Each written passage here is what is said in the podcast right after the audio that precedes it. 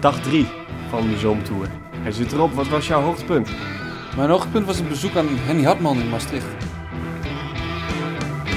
Eén week lang rijden twee redacteuren op een trekker door Nederland, België en Duitsland. Onderweg verzamelen zij bijzondere verhalen. Dit is de Landbouwmechanisatie Zomertour. Zitten we dan in de kantine bij loonbedrijf Houten in IJsten. Helemaal in het zuiden van Limburg, echt tegen België aan. Op de achtergrond hoor je de regen en de onweer, want eh, het is weer zover. Maar eh, gelukkig hebben we vandaag overdag fantastisch weer gehad. Ehm, even een korte samenvatting. Wat hebben we vandaag allemaal gedaan?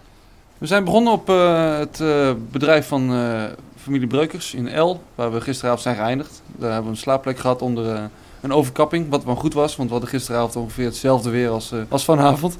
Ehm, toen zijn we naar Baaksum gegaan, naar Fleuren, boomkwekerij, waar we een eh, nieuw weerstation hebben bekeken. Dat is wel een heel tof ding, want hij, hij staat inderdaad in een boomkwekerij. Maar dat ding is ook gewoon geschikt voor de akkerbouw. En dat maakt hem dan weer voor ons blad natuurlijk wel erg interessant. Ja, klopt. Volgens mij uit mijn hoofd kun je er 27 eh, verschillende sensoren aan hangen. En eh eh, hij heeft GPS, dus je kunt precies zien waar die, eh, waar die uithangt. Ik denk dat ik even de deur ga dicht doen. Oh, Want... je hoort erin? Ja, heel erg. Hoor eens. Ja, we kunnen weer verder. Mooi. Volkie talkie. De walkie-talkie, ja, daar hebben ze over nagedacht. De, gegevens van het weerstation gaan rechtstreeks de cloud in, dus het is, eh, het is fantastisch eh, bedacht, de naam. En uit mijn hoofd kun je er 27 sensoren aan hangen. Hij heeft GPS, dus je kunt precies zien waar hij uithangt.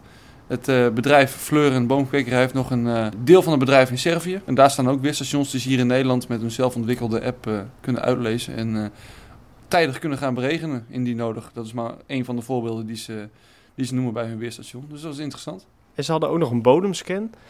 Een scanner eigenlijk die achter de kwad aansleept. En daarmee eh, brengen zij de bodem in beeld. Leuk ding ook. Ja, ja, je kunt er hard mee rijden. Dat heeft, eh dat heeft Jannik Smets, eh, de jongen die ons rondleidde, wel, wel bewezen. En je kunt er inderdaad hard mee rijden, dat klopt inderdaad.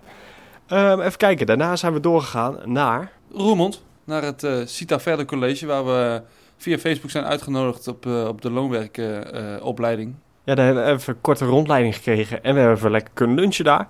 ja, we hebben eh, rondgekeken in de werkplaats. Ze zijn eh, nogal handig met, met zelf dingen in elkaar knutselen, dus interessant. Daarna zijn we doorgegaan naar...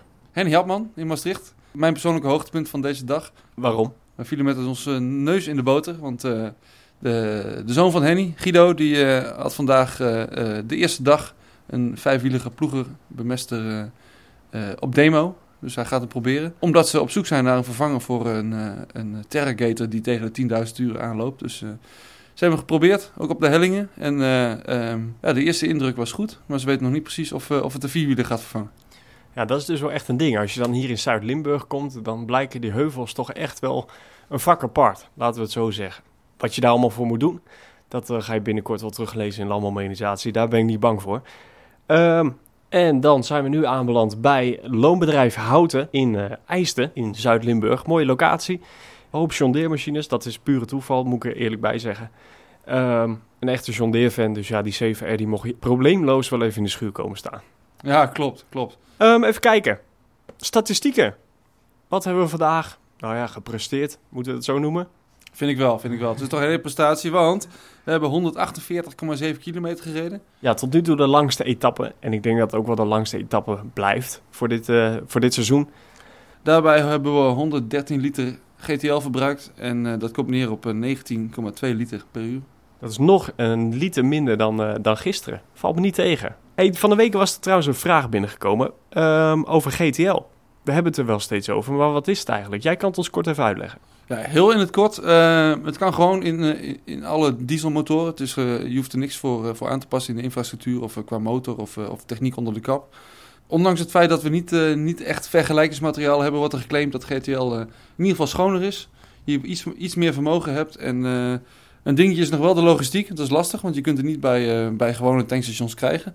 Ehm, dus eh, mocht onze tank leeg raken, wat eh, vermoedelijk vrijdag gaat gebeuren, dan gaan we kijken waar we GTL kunnen krijgen. En anders moeten we toch overstappen op de, op de normale diesel. Ja, voor de mensen thuis, voor ons, om die tank van ons te vullen, is er speciaal een vrachtwagen van Shell langsgekomen om hem eh, af te tanken.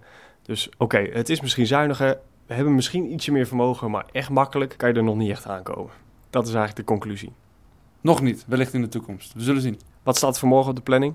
Morgen gaan we, ehm, om een fantastische beeld te maken, gaan we naar de Kouberg.